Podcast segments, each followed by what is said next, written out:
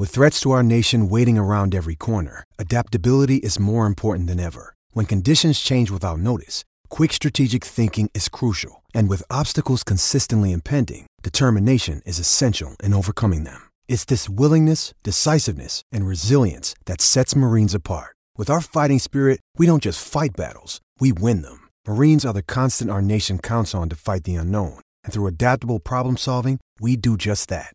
Learn more at marines.com.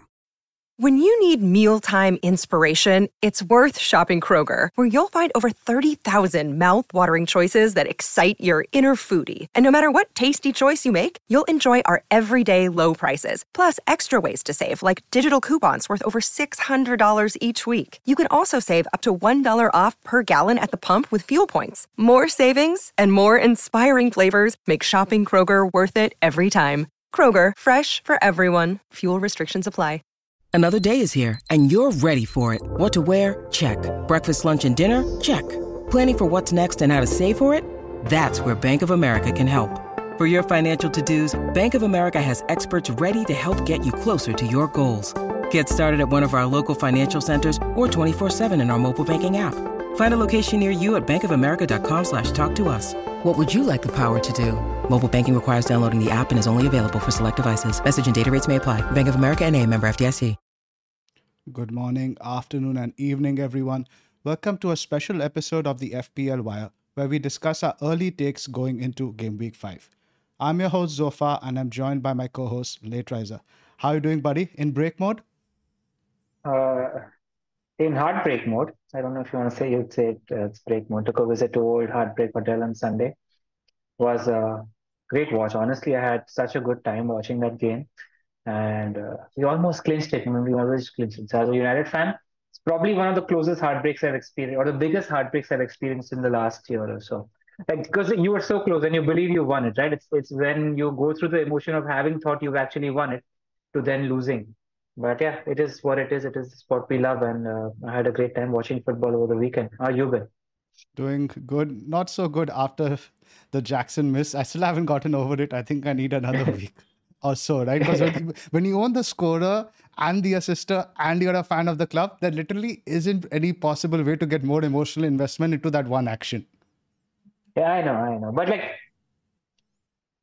like you know people are overreacting to Nico Jackson in my opinion and we've seen it over the years and obviously that Chelsea striker voodoo is there in terms of uh, you know I love it you're like a protective Werner, mother about our Chelsea and players the Torres but, but like if like if you are able to emotionally distance yourself from that situation the fact that he's getting a big chance a game two big chances a game is genuinely a good thing for FPL like uh, what are we looking at here? The, the only board that you probably missed out on is Alvarez, and Watkins isn't pulling up trees at the moment. So mm. it, it's all right. Like I think people might. He got a goal in the previous game. It's not like he's not returning at all. It'll come. It'll come. Uh, things will revert to the mean, and people just need to be patient. The chat is mentioning Elad about your audio. Is it possible you're using your headphones mic as your input rather than the just, dedicated mic? Just, just have a look at that. In the meantime, I'll to get our sponsor plug done. Yes, I changed that now. It should there be we working. Go. There we go. Much, yeah. much, much better. Perfect. Good. We corrected yeah. that right yeah. at the top. Right. First up, our sponsor plug. The FPL Wire is a part of the Fantasy Football Scout Network. All the data you see on the pod is from the Fantasy Football Scout members area. Please sign up using the affiliate link in the description below. Right. Let's go. Let's talk about the results from the weekend first, and then we can sort of summarize what we have taken from each team so far. I think that's a good yeah. way to go into it. Do you want to start off yeah. with your team first, Arsenal, Manchester United? Yeah, I think that's a good place to start, honestly. And uh, you know, first before we talk about the FPL takeaway, like you know, I tweeted about you know I actually saw positives from a United point of view, and in terms of a performance point of view, and people you know are replying to me and questioning me in terms of are you happy playing pragmatic football and uh, playing boring done football, like there is a, a, season or a couple of seasons ago where Ole did the old hair Mary, and we've suffered defeats where we've conceded six, seven goals. If you ask me from a game plan point of view, until the time two gentlemen called Maguire and Evans entered the pitch, that was probably around the 70th minute, I actually didn't feel threatened by Arsenal attack. They were creating, but they weren't really threatening us. That except for that one Kai chance right at the start, I thought Ten Hag was getting out of his team. It was a practical, good, pragmatic performance. I was very happy with that away performance. It was way better than I expected our team to be, given we have four starting players injured. And you have to pay the respect to Arsenal being the second best team in the league by a distance over the last year and a half and you don't go out there to stamp your authority, then you get the results that you did under Ole, where you get thumped by six goals, seven goals. It almost worked. We almost won. Like that's what people need to realize. And I think uh, kudos to our manager. And if people are thinking about, oh, they need to question the manager at help, I think you need a check before anybody else at Manchester United's club management. So that's where I am. And from an FPL point of view, what takeaways do I have? uh, Marcus Rashford playing in his best position, going to continue playing in his best position because from what I saw from Højlund, he's going to play every game now. Like he is ready. He's and he offers so much more than anybody else is offering in that position. The conversation around Sancho false nine, I think, is dead and buried for a while at least with what has happened. It is difficult uh, times as a United fan. There's bad news after bad news day after day.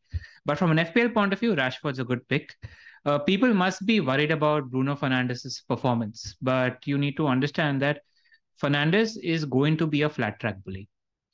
What's happening is when you're playing oppositions and teams like Arsenal, and especially because he needs to play alongside an Eriksen instead of an Amrabat, he's the guy who has the legs. He's the guy who needs to do all the hard work. He's the guy who needs to support Casemiro. Otherwise, we're more open than can imagine and he's a good player he's a good captain which is why he's being responsible but uh, this situation will change uh, and the next two fixtures uh, brighton at home and burnley away they're tailor made for marcus rashford like especially ex- because i expect Højlund to play and afford the support like i was impressed by his hold up play we have an outlet now where onana is going to hoof the ball up if he's accurate and finds Højlund, it looks like Holland is going to hold up find the flick onto either side on many occasions. It's good for Rashford. It's decent for Bruno as well. If you want to swerve Bruno between the two, now if you ask me which one are you swerving, I'd say swerve Bruno. But what happens is the fixtures after the Brighton and the uh, Burnley game are Crystal Palace at home and Brentford at home. Now these are kind of games where I expect us to hog more of the possession and Bruno to play primarily in the final third. Especially so this is the Amrabat. kind of games where he's going to free Bruno yeah. from any defensive work. You have Casemiro and Amrabat doing the double pivot. Bruno's pretty much yeah. going to be chilling in the box. Exactly. So, like, because, because listen, we potentially have a game game breaking asset that people need to sell their players for at the moment. So you, if you're considering selling one of those, I don't think selling Rashford is a good idea. He, it's still somebody I'm considering selling, but between the two, I'd sell Bruno over Rashford, given that we have Højlund in place now, given the next two fixtures. The next two fixtures are made for Rashford. And he's being played in his best position and he's returned playing in his best position. But how do you think the fixtures are? Right now, three of the next four are at home. Manchester United are generally much better at home, but they are against good teams. Brighton, Palace, and Brentford are not pushovers. Yeah. Um, I think if we're taking the purview of the four, fair enough, I buy that argument. But the next two are just tailor made. The next two? No, I'm not talking about that. Just teams? in general, like how do because right now you see on the fixtures over here they're all blue, and I think that's doing a bit yeah. of the injustice to the uh, opponents. I think Brentford and Palace won't be easy defenses to break through, but Brighton and Burnley are poor defenses. They might be good teams, but they are poor defenses. Am I worried about Manchester United scoring goals against these two teams? I'm not. I think we are capable of scoring two plus goals in both these games. What we've seen so far, even Newcastle, right, when they played against uh, Brighton, the first 20, 25 minutes, they were able to carve through that Brighton defense. It isn't a good defense. And I expect us to maybe have enough. And even if we don't, Rashford will get those chances against that Brighton team. We saw what a aside Benrahma did playing the counter attack, and that's the position Rashford plays in. Yeah, Weltman played in that position, but I'd be keen to hold on to Rashford for the next two. I'm in the same boat as you. I own both, and I'm open to selling Bruno for Son. Yeah, Bruno's fixtures, in my opinion, are the two after the next two. You know what I'm saying? That's where I am because Bruno will have a fair amount of defensive work in the next two games also. It, it all depends on whether Amrabat is fit or not as well. There are contrasting no, reports. No, I reports... think he's been called up. I just read before coming on here that he's been called up to the national team, so he's fine. Exactly, exactly, and apparently he was training as well. So you know, uh, it looks positive at the moment. Uh, from an uh, United defense point of view, we're one injury away from being a disaster. Uh, I mean, I'm breathing a sigh of relief because it looks like Lisandro is going to be fit, and uh, you know the Lindelof thing is just an illness. But if we have to go to Evans or Maguire, it doesn't look good. It looks worrying. Once both of them came on, you just knew that it changed the game. It changed the game. It just changed the game. Like we were a lot more comfortable with Lisandro and Lindelof playing. What do you have to say about uh, Arsenal? And what was your takeaway takeaway from the game? Actually, interested in hearing that. I thought Arsenal were quite good, but again didn't create many big chances. Martinelli got some joy during that side, but again one on one with Wan-Bissaka, nobody really gets that much. I think Jesus coming on is going to be a big plus for them. It completely changes yeah. the way Arsenal function. I'm happy that they went back to type a much more conventional system. None of this rubbish new things that Arteta has been trying. And it'll be interesting now with Champions League coming around. I'm willing to divest from them a little bit. I'm still happy holding Saka. But apart from that, nobody really interests me. I'm a bit worried as a Saliba owner with the fixtures short term. Not much attacking threat over there. Whether I'm going to go for Trippier or Son is something in my mind. And I think this pod is important because that's what we want to do, right? Right now, we're trying to put down our initial thoughts. These might change after another week of rationalizing, discussing with different people. So I think it's important for us to say where we are with our thoughts right now. And there I am. I'm looking to hold Saka, possibly sell Saliba. I've already sold yeah. Martinelli. But Arsenal assets, otherwise, it's still a decent hold. Decent hold. I mean, they're an elite attacking outlet. But I have a decision of selling one really good asset for Son if I have to. And I am considering selling Saka with a very heavy heart because let's have a look. Everton. Let's jump a little bit to Spurs, right? Since uh, that's what everyone wants to know. But let's talk about Spurs fixtures. So they have Sheffield United right after the break, and then it's Arsenal away, Liverpool at home, and Luton away. And then after right after the international break, the fixtures are still decent. It's Fulham, Palace, Chelsea, Wolves, and Villa. So the thing is now with Son now playing in this OOP role, he's gold a goal yeah. midfielder who's a goal scorer is absolute gold dust in FPL. So I'm borderline saying that he's almost essential. But again, you have to look at the two fixtures against Arsenal and Liverpool. They're not great. Even Liverpool, you can say they're bad defenses with Liverpool and all that stuff. But like Pras was saying on Bakar's pod, they didn't really concede that against Villa. They didn't give up that many chances even against Newcastle. There is diminished yeah, return know, in but... those games, right? Yeah. When I'm debating this, because I have to sell a really good asset, like I have to sell a Rashford or a Saka or a Foden to get uh, to a Son. There is a bit of Burnley tax associated in terms of the fixture and how Kompany's set up. It was naive. It his his uh, puristic nature played into Son's hands. Like you give Son that kind of space, and he's somebody who's always going to make the run behind the defense. It's literally tailor made for Son. That said, even if they're defending against three centre backs against Sheffield United, the quality of that Sheffield United defense isn't that good. I mean, we have looked at the numbers. They're still top two, top three, top four in the league for XGC. So they're conceding chances. They're they are they aren't a very good team. They're a poor team. So and if you're talking about the North London derby, I mean, when we were able to cut through Arsenal, they were good chances. Like it was possible to cut through that defense. It was possible to play counter-attacking football. If you ask me, they looked a little edgy in defense, Arsenal. Like I I was not like, oh, this is a steady defense and it's going to be difficult to cut through them. I was like, that defense is there for the taking, especially on the counter. That defense is there for the taking. They looked a little shaky. So I, I think the fixtures are fine. Like Son's a little bit like Rashford you don't mind him in the tough fixtures because he's the guy who's going to be making the runs behind.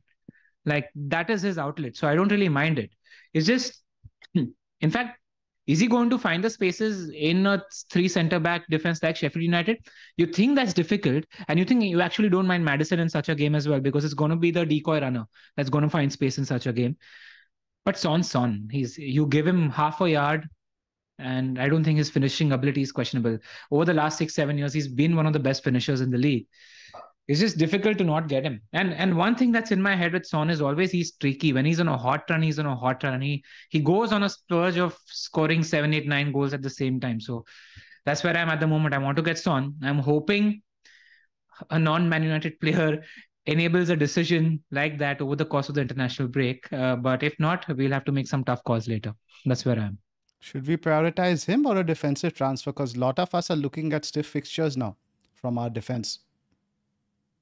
Yeah, that's that's the dilemma that I'm facing, and my mind could change. Like what happened is immediately once you saw the Son hat trick over the weekend, I was like, no, you need to get him. Then the, on Monday there was a little bit of recall in terms of okay, but my front five is good. I genuinely don't have a reason to sell anybody in my midfield. But then again, I'm like, but how do I not get Son? I genuinely don't know how I don't get Son because if you play him as striker in an attacking Spurs team, where Ange Ball, like from what we've read and from what we've seen, they don't pay respect to who the opposition is. They're focused on winning 4 3, so to say. They're focused on creating chances for their team and they're doing a good job in terms of ball progression. I mean, they're adapting to the striker that's playing up front also. You know, we saw on Bakar's pod 11 key passes, all of them on the floor. Like, what's Son's weakness if you have to cite it? His heading ability. But Spurs are playing balls on the ground. They have players capable of playing balls on the ground. It's just made for him. Like you get Son as a striker in an attacking team, likely on penalties, it's just too good. Like you have to let go of a good asset, is where I am. I mean, you could chance because all the five most midfielders that people own have good fixtures in game week five. You could chance it, but as of now, and we'll see where we are next week. As of now, I'm inclined to get Son. Yeah, I guess you could take Where the punt over the skip, like you know, just say that game week five is a good one, six and seven aren't great. I'll maybe invest before the like you know game week eight and stuff. But currently, I'm thinking of buying over Trippier. Yes. Like whatever points yeah, the defense same. get, they get. Brentford isn't that easy a fixture anyway with Newcastle, mm. and the whole Champions League draw has me skeptical anyway. I was watching the exactly. Newcastle documentary of the last few days, and they talk about the '97 Barcelona night, where they beat Barcelona at St James Park, and all the fans were still in memory of that. So these Champions League games are going to be huge for Newcastle. They're definitely going to prioritize it to an extent. We are going to see a little bit of rotation, I think, in the league. Yeah, yeah, yeah. So circling back, like when I'm coming to choosing who to sell, because that's going to be a decision. Like I'm open to selling Saka at the moment, and despite however open Everton have looked, I need to pick between good assets at the moment. So I think it's going to be one of Rashford, Saka, or Foden who I need to sell, and it's not an easy decision in terms how, of where how much money do you have? I've got a million and a half, two million in the bank, so I don't think that's an issue. I'd still go with Foden out. Yeah, as to the thing is with Foden out, and since we're bringing this up, it's about he's he's, he's somebody I'm considering selling, especially because West Ham are going to be sitting deep. But if Grealish remains injured, let's just say, then I'm okay selling Foden because I think uh, the lack of Grealish makes Foden a worse asset. If Grealish is playing, he's the guy holding the width on that side. Then they're playing with dual tens behind Haaland. And Foden's one of them, and he's going to be involved in the goals. But if it isn't, then I'd probably sell Foden. You're right. I might just need to cut the cord there because Son's a better asset. Son's probably one of the best midfielders. That's it. That's how I see it at the moment. Son playing OOP there is probably, I think, after Haaland and maybe after Salah, the third best asset in the yeah. game. Yeah, exactly. I, I, do you think it's overreaction from us because the Burnley game played into like even if it's overreaction, I think st- nothing stops no, me let's from talk about what we so. know about Spurs so far. What we have seen, like you hmm. mentioned, Ange Ball is all-out attack, and Postecoglou mentioned after the game the Son is tailor-made for his kind of system. Richarlison doesn't really offer that in the same way, and I appreciate the point you made about the fixtures after Sheffield United being the counter-attack games. And this is what we saw under Mourinho also and all the previous Spurs managers. Whenever they faced a more difficult opponents, it was Son who got the joy versus Kane. I know he doesn't have exactly. the creator now, uh, Kane, but now he has Maddison, who has yeah. that same potential to play those through balls. So perhaps there is a slight of overreaction. Maybe, like you said, like there's a Luton tax with Sterling, there is a Burnley tax Spurs, but he's a good player in a good team with good fixtures. A proven yeah. asset. You can't really go wrong there. One of the best finishers in the league and that's six seven years of data. Like you can't take that away. That's where we are in terms of son and those were confident finishes. Like there's nothing for you to worry. Yeah maybe he's lost a yard, lost a yard of pace or he can't beat his player that easily. But he's good at finding space. He's an experienced player. And i think he's going to be on pens as well. It's just a matter of when and not if with son i think when we decide to go there. I mean if you're not like getting him in five you're not getting him in six and seven but if he braces again in five, you're getting him in six. Like genuinely, I, I think it's difficult to ignore. I genuinely True. think it's difficult True. to ignore. It's, it's where we are. And that's my thinking at the moment in terms of if I'm going to do it, might as well chase the money fixture. You have to. You, uh, this yeah. is the entry point. Ultimately, we have seen Sheffield United. We had the table up earlier, third bottom for XGC. Yeah. So it's not even third, second bottom. But again, you look at the other end of the table. You have Arsenal in third, Liverpool in sixth. So there is some sort of caveat we have to say over there. Yeah. But let's talk about Arsenal attackers now. What do you do if you're a Martinelli owner? What do you do if you're a Saka owner? You think you sell Martinelli? I think Everton is a good fixture. Genuinely think Everton is a good I expect him to start as well. He was pretty good. Yeah. I think if you've held him now, unless you're going for a, somebody like a, a Son or somebody who is yeah. a better asset, you hold him for Everton. Then after that, you have a few difficult fixtures against Tottenham and Man City. But again, they're at the Emirates.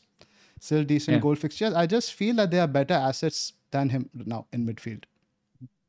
It's just one thing I want to note and I want to monitor when it comes to Arsenal is Arsenal as an attacking unit haven't clicked like they did last year. No. Like they haven't created that many good chances. So it's just a space to watch in terms of how good they're going to be. And it depends on Arteta's rotation, etc. as well. Champions League is going to be new to them. Like they didn't have the European distraction last year. So it's just something to watch out for. Yep. They're mid table in terms of XG, 6.75. That's the yeah. same as Wolves. Yeah. I but the Everton away game is just a good game. It's how I see it. It's it's a prime with lucky landslots, you can get lucky just about anywhere. Dearly beloved, we are gathered here today to. Has anyone seen the bride and groom? Sorry, sorry, we're here. We were getting lucky in the limo and we lost track of time. No, Lucky Land Casino, with cash prizes that add up quicker than a guest registry. In that case, I pronounce you lucky. Play for free at LuckyLandSlots.com. Daily bonuses are waiting. No purchase necessary. Void where prohibited by law. 18 plus. Terms and conditions apply. See website for details.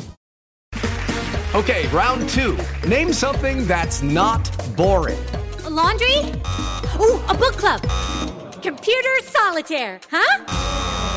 Ah, oh, sorry. We were looking for Chumba Casino.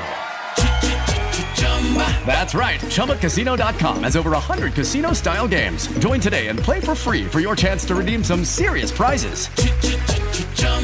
ChumbaCasino.com. No purchase necessary. Full prohibited by law. 18 plus terms and conditions apply. See website for details. With lucky landslots, you can get lucky just about anywhere. Dearly beloved, we are gathered here today to. Has anyone seen the bride and groom? Sorry, sorry, we're here. We were getting lucky in the limo and we lost track of time. No, Lucky Land Casino, with cash prizes that add up quicker than a guest registry. In that case, I pronounce you lucky. Play for free at LuckyLandSlots.com. Daily bonuses are waiting. No purchase necessary. Void where prohibited by law. 18 plus. Terms and conditions apply. See website for details. Fixture, uh, because Dyche ball isn't what Dyche ball used to be a couple of years ago. It's just open football now. They're creating a lot of chances. They've low-key been unlucky getting only one point in the game so far, but it's a good game for Arsenal assets. Let's move on to the next fixture from Sunday, Liverpool Villa. Yeah, sure. What do you think about Salah? What do you want to... Is he staying? I mean, the the Liverpool. I mean, it's it's difficult if to the 200 million bid comes in and you say no to that. But Loki, you're also thinking the 200 million bid is going to come in next year, and I'm going to prepare and scout a right-sided replacement all season, get that in place, and then take the 200 million next season. It depends on which narrative or which version Liverpool are buying, because I don't see Saudi going going away next season. Like there's there's 150 million on the table next season too. If Liverpool take it, he's their marquee, right? It's, it's somebody they're going to want him in their league at every cost. But it's difficult to say no to 200 million. Like it's it's almost like Liverpool get lucky in a Coutinho sort of situation where they get to rebuild. Getting 200 million for a 31 plus player, like that's just incredible. Good on hmm. them. And they're a team that's in good shape already. Like the young players that are playing for that team are already clicking. That midfield is already clicking. They've got a good bunch of attackers in attack. So I don't know. It's a discussion better had once the transfer window, Saudi transfer window is over. Yeah. But outside of that, Liverpool attack is clicking, man. Genuinely clicking. Good assets. And uh, at the moment, uh, it looks like when the fixtures turn in gimmick week 8 9 Salah's going to be in our teams and somebody that's held on to Mo Salah there are enough enablers in the game and if you've held on to him hold on to him if you want to captain him this week I think it's a decent captaincy shout as well you know home fixture where Haaland has a slightly tougher fixture on paper it's a good shout if you want to captain a home banker for a Liverpool asset or a reliable asset or even a Spurs player do it it's a it's a good hold Darwin did really well. But, in, but my opinion about Salah, right? I think the team around him has gotten better. The team isn't yeah. as single-handedly like focused towards feeding Salah as it was during the Firmino Mane days. Good asset, yeah. but I think his ceiling has dropped a little bit. Yeah, my my thinking is that if Liverpool continue to persist with uh, Darwin, I think that's good for Mo. I think both of them have just a real understanding, real tuning for each other both of them know that if one person is holding, the other person is off on the bike and they're going to looking to find each other. They find each other so much when in open play as well. So I just think both but, are good assets. but then the big chances fall to Darwin, not to Salah as yeah. much. Yeah, true, true. There's Darwin's showing a little bit of need so far, and a couple more starts and we're there. I think the it's a good attacking unit. Yeah the fixtures after the second international break are incredible. It's Everton at home, Forest at home, Luton away. Just for those three fixtures, I think you have to have Salah. Then you have Brentford, City, Fulham. He does well usually yeah. against City. Post that's where I'm. Yeah, post eight, get in him. In in terms of wildcarding, that's where I am. I think, given the fixtures post eight for Liverpool, given the fixtures for Villa, I think that's likely my wildcard slot. So even when I'm planning transfers or thinking of transfers right now, I'm thinking of a dead end at eight because I don't see how I get those Liverpool players and Aston Villa players into my team without a Chelsea size reshuffle. And Chelsea have good fixtures until then, so it just makes sense for me. And what game week eight, Arsenal, of... Arsenal play Man City in game week eight. So that's when I'm looking yeah. to probably ship Saka and maybe even ship Haaland, maybe even look outside somewhere else for captaincy that week. Yeah. That's punt week for me. But I'm pretty set right now. And usually that's my strategy in most seasons, second IB. You have the data. Yeah. There's a decent fixture swing also to exploit. We'll be doing a wildcard windows video with Pras later on. So remember, do subscribe so you don't miss that. Pras will also be talking about a potential wildcard team. We're not discussing that this pod. We'll be doing another pod ahead of the game week five deadline. That's when we will talk more wildcard picks for those of you guys who have activated it this window. Yeah. What are your takeaways from Trent? Looked good. Not necessarily FPL good, but his passing range was incredible. Yeah. I mean, again, Villa played into their hands, uh, and it's smart adjustment from Klopp, where if you see on saw on match of the day, he wasn't occupying the midfield slots. He was occupying the centre back slots. So how much will the Villa players actually press? You know, because pressing on the centre backs that leaves the midfield open, which is why it was just a couple of interchange of passes, and then he was spraying long balls into Salah and the runners on the other side as well. But yeah, I thought he looked better from a real life perspective compared to an FPL perspective. I didn't see much from an FPL perspective, was where I am. Yeah, Szoboszlai is a great player. Great acquisition by Liverpool. Could Loki be a glue Liverpool guy? Genuinely, when the fixtures turn for good. Because if you're worried about the rotation in that left slot and the center midfield, for he's in and amongst enough chances for me to take a punt when the fixtures turn good for Liverpool. They restricted Villa to only 0.62 xg, and a lot of the talk before the game was there's no Van Dijk. Villa will exploit the high line that Liverpool play, but no, not much joy for Villa at all. Yep. Thoughts on Villa attack in general? People who own a Watkins and a Diaby? Let's just have a quick look at the fixtures right after the international break. I'm not really sure where are Villa over here? Crystal Palace at home, hmm. Chelsea hmm. away, Brighton at home, Wolves away. It's a decent bunch of fixtures. Decent, but not great, right? Again, Palace, Chelsea, Brighton are good teams. Yeah. Post IB get there right at the top of the ticker. West Ham, Luton, Forest, Fulham. That's when you're seeing more and more of that. What we saw, right? Though, like what you guys were talking about, I thought it was happenstance, but it isn't. Ollie hogging most of the chances now. The chances are getting spread between Diaby, Watkins, sometimes they're falling to McGinn, sometimes they're falling to Cash. It isn't just Watkins who's getting the chances now.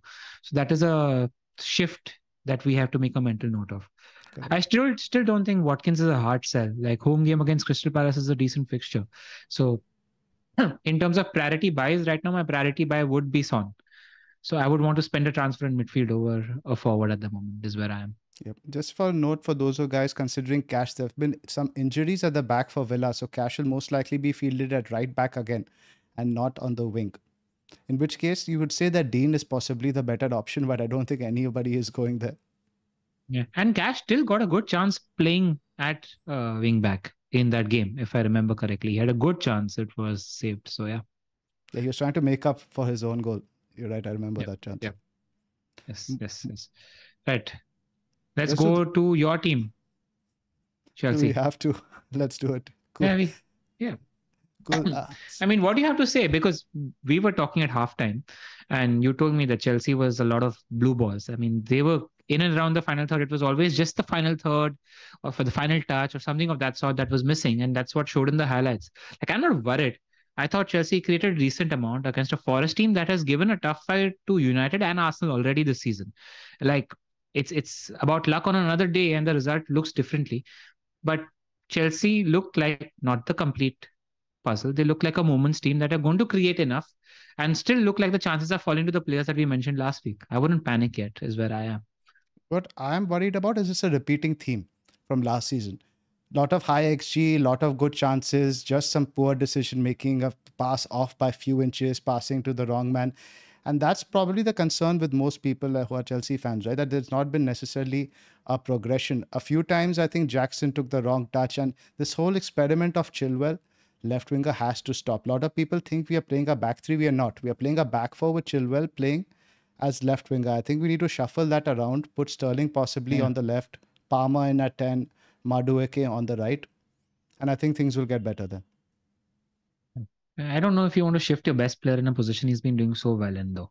Who like I like Raz, Sterling? but yeah, but if, if it's good if it facilitates Chilwell because if you put him on the left, Sterling is very much comfortable playing as an inside forward instead of a winger. Exactly. So it might that point he plays the goal threat similar to what he played at City, right? So in yeah. that sense, you could put Sterling in more of a position where he can use his right foot to score. So I don't mind that. Fair enough. Fair enough. Are you I worried about the? Uh, I liked what I saw of Palmer. For for whom? For Chilwell? That's and only he, because he's playing at left wing. Once you put him at left yeah. back, it's not he's going probably going to play the whole game. Yeah, exactly. I'm not too worried either. And he's captain and he's up there. It's just a game state defined sub, in my opinion. I'm not okay. too worried yet. I don't think James yeah. will be rushed back right away. I think they'll probably give him a couple of games, but I do think Broja will get into the team very soon. I think we'll probably expect him to see him in the squad game week five. By around game week eight, we might have an issue with Jackson starting because if it were up to me, I would start Broja over Jackson. He's doing so much for the team. He's genuinely so good for the team in terms of ball progression. Yes, he's not doing finishing, but I do think he makes your all around performance a lot better. Like the thing is, it doesn't look aesthetically pleasing because he's a little clumsy as a player but he's doing a lot of the good things as facilitating the players around it and he already has a good rapport with sterling i think uh, it is that couple of big chances missed are clouding our minds because he's doing no, enough. It's not just that, right? We talk about the earlier pods and all that. I like Jackson, but he's nowhere near the finished article. He's very raw. Yeah. I think the ideal thing would but be to give him two, three games. Like, you know, the plan possibly should have been to get him off the bench over the first few games, get him acclimatized. He's been thrown right into the deep end. But I don't know if Broja has the finished article either. Like, you know what I'm saying? I like, rate Broja very if... highly, personally. Okay, that's interesting though. Like, pers- but like people who own Sterling, Jackson, Chilwell right now, take it easy. There's nothing to worry about, right? Just have to hold because the fixtures are ridiculously good still. Exactly, and then Bournemouth, right? I mean, a stat I was reading is that Bournemouth concede most amount of points to whoever's playing on the right side. So if Sterling plays on the right side, it could work out well. No, look at the next few games. I think the next few games being away in a sense helps because generally teams on their own patch they're not going to deep block as much. They like to come yeah. out a little bit, and you see Bournemouth, they're a bit more open. They're an attacking side. Villa, we know about the high line. Again, somebody Sterling can get behind. Then you have Fulham. It's a local derby. Could be anything. And then you have Burnley with Kompany's high line again. The fixtures are good. Yeah, exactly. Just hold, chill. The points will come we're so conditioned to everybody getting returns because we all have good teams because of the pricing. It's just it's all right. Sometimes games like this happen. Yeah, there's always going to be a shinier new toy, and this season it feels like there's so many. Yeah, exactly, exactly. City Fulham, a takeaway. what is interesting in this, I think a lot of people are saying after the game, oh, I should have triple captain Haaland. He got 20 points. For up to 30 minutes, City had 0.0 XG. Yeah. Like they woke up only in the second half. City didn't play in the first half. They were very slow. They woke up only in the second half. And it worked out. Kudos to those that triple captain. It worked out in their favor, but I'm never doing it in the single game personally. Uh, it's just not who I am. I, I will take two shots at the cherry, two bites at the cherry, and I've gotten lucky with five, six goals in the past as well. So I'll chance my arm with that. Is where I am. Agree. Haaland obviously is a whole defensively. City are showing the usual thing with the give up only that one big chance. City yeah. defense still doesn't attract me. I know you and Pras are still big on them. Not so much for me. Still, yeah. I want the guys with attacking upside. But mm. Alvarez is really one we should talk about. Yeah, I mean, it's something that I'm getting.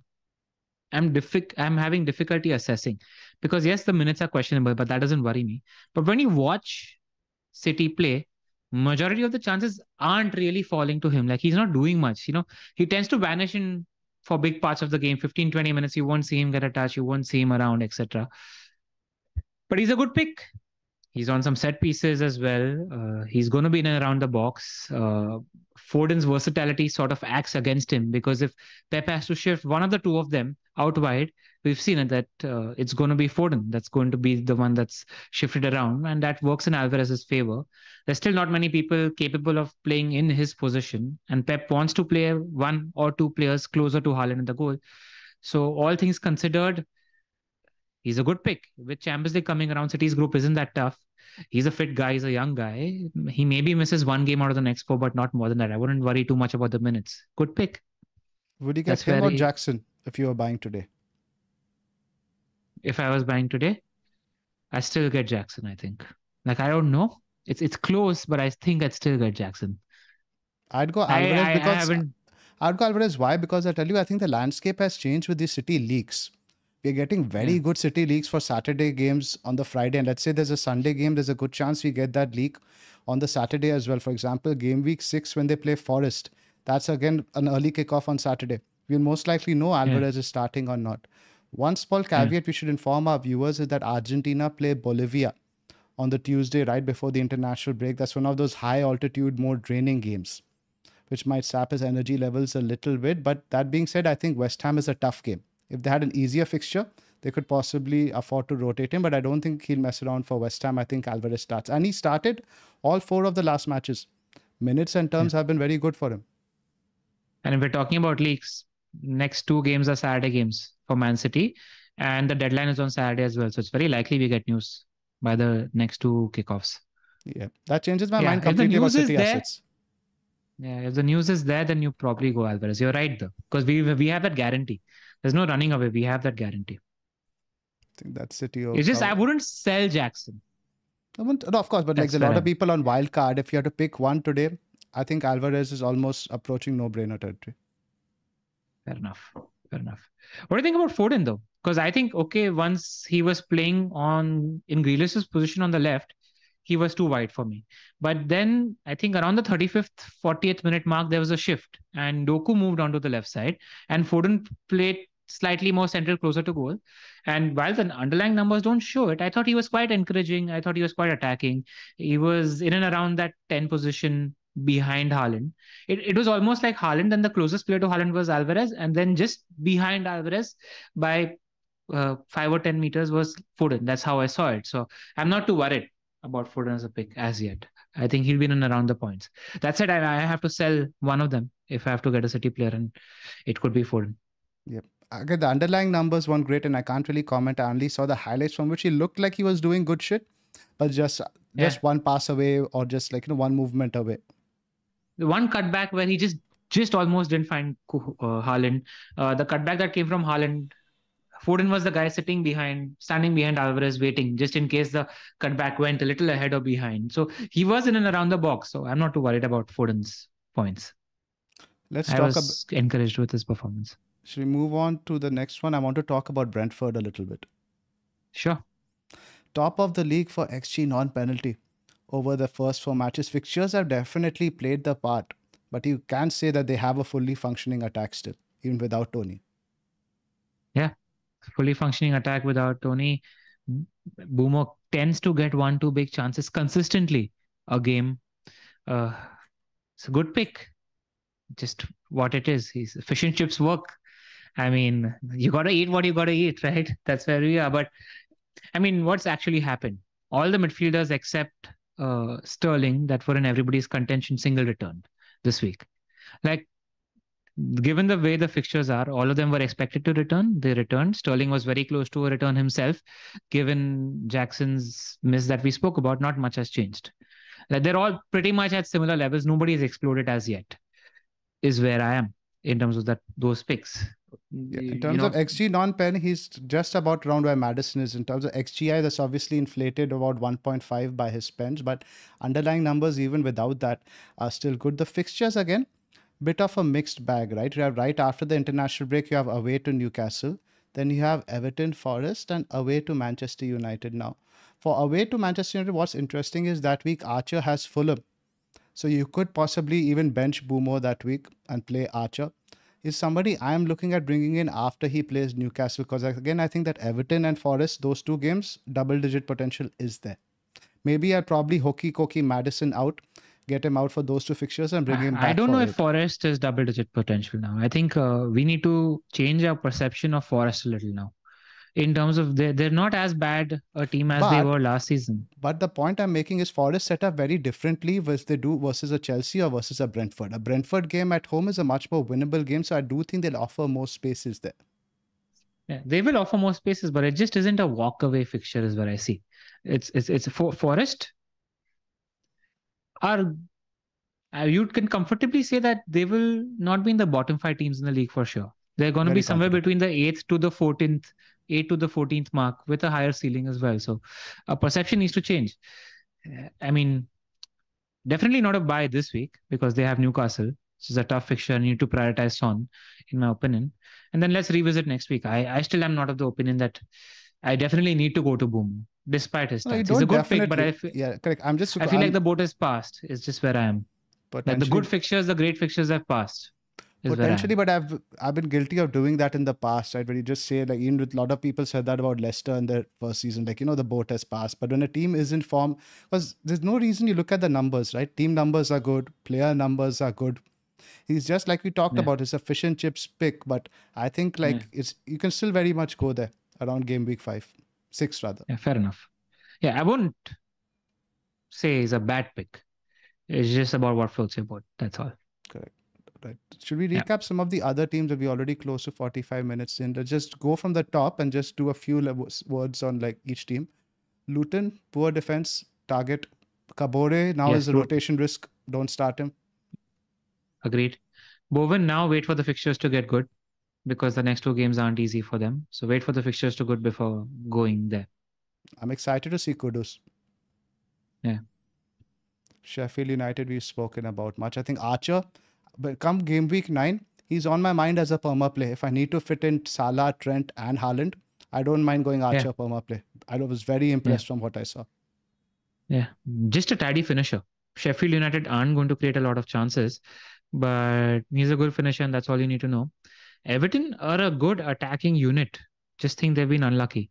Like our perception of a Dyche team needs to change in terms of it not not creating many chances and hmm. conceding few chances. It's it's the exact opposite now. Seventh conceding a lot XG. of chances and creating many good chances. Yeah, seven plus xG in yeah. three match four matches is solid.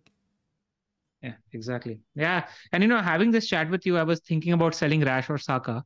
I mean, it has to be Foden if I have to sell somebody for Son.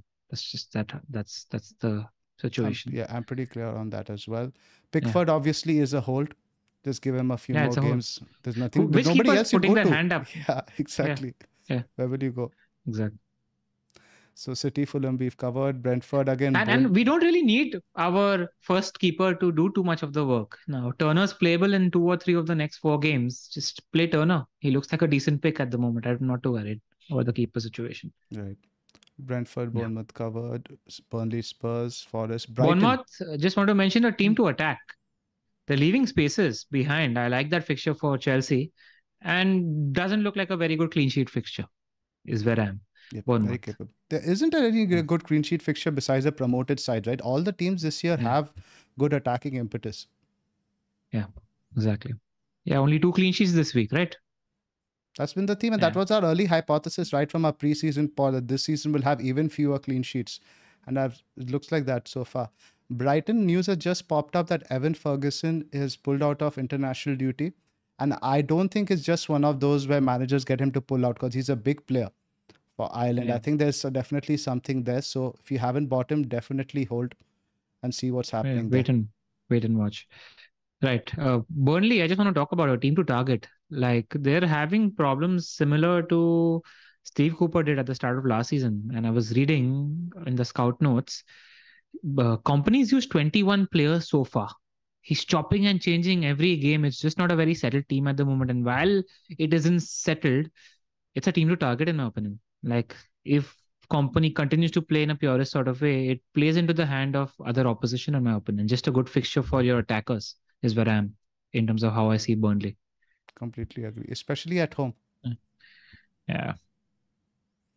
What else? They play Forest and then United. That's why I think the United game, like, even if Burnley offers something, it's good for your attackers.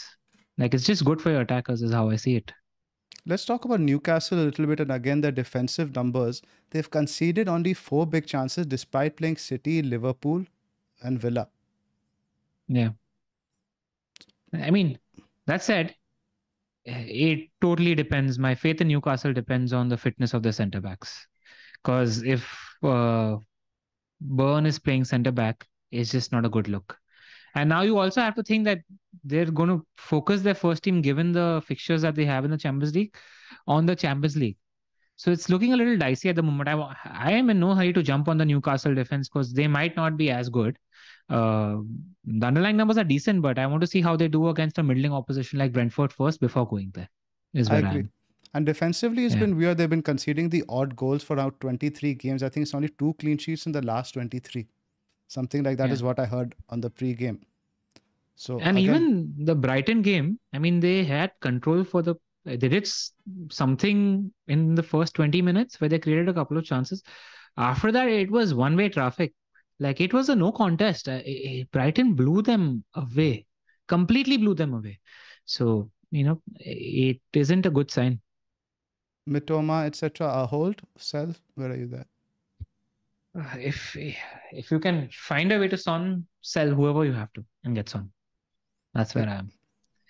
Mitoma has been we are sort of underwhelming because if you told me before that a 6.5 billion assets is going to get a goal and two assists in the first four games, I'd be perfectly fine. But now it feels yeah. very meh. Yeah, it's just there are many. The midfield ecosystem works in such a way that uh, you can afford to hold Mitoma while there are no other fires in your team. And if there are no other fires in your team, you can afford to make the luxury move to a better player with a better fixture. That's how it is. The yeah. attackers, again, the forwards are rotation risks with the Champions League. Can't really go there. Yeah. Move on now to let's just touch upon Palace and Wolves before we talk about our bus teams. Do we need to consider Edouard at all? The numbers have been great for Hodgson. One of the yeah, he's been taking a lot of shots also, Edouard. You know, he's taking a lot more shots a game. That said, if I was buying a striker right now, I'd punt on Taiwo over Edouard. He just seems more talismanic yeah, to me. Only player I'd go with there is Eze still.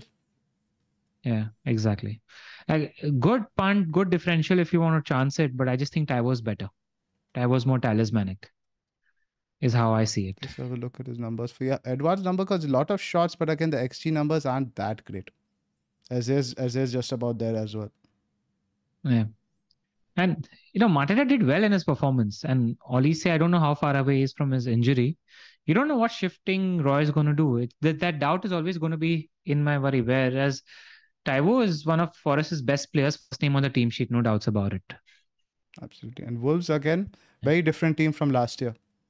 Yeah, Good and if you're, it's, it's, it, and it's not like Alvarez is expensive. Six and a half million. Like just get Alvarez, you know, spend a little more and get Alvarez. It's ridiculous. Alvarez's price at 6.7 feels like a huge mistake.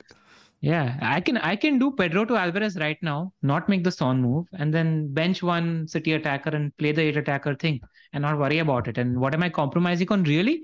I can't get Trippier, but I'll get Schär or something, some defender of that sort, because I don't need the expensive defenders until the wild card potentially in game week nine anyway. So that that's an option for me actually. If I don't need to get Son, maybe it's an incremental move where I can just get Alvarez and play attackers right now. Right. A plug for our Discord before our bus teams. Yeah, you'll have to do it off low on energy. Yeah. So as you guys know, we have a Discord available for our YouTube members and Patreons. Lot of new signups, lot of discussions over the international breaks, lot of guys on wildcards. So if you guys want to join the discussion, do jump in. Let's get now talking with our bus teams. This is mine up first. Turner in goal, Estupinan, Chilwell, and Saliba.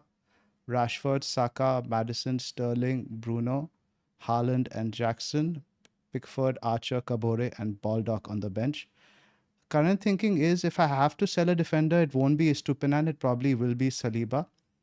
But again, the fixtures aren't that bad. I think Everton away is decent, Bournemouth away is decent, the two home fixtures. I could get away with it still. I'm seeing more upside in the attacking moves. So Bruno to Son is probably what I'm looking at. Nice. It's what I do with your team.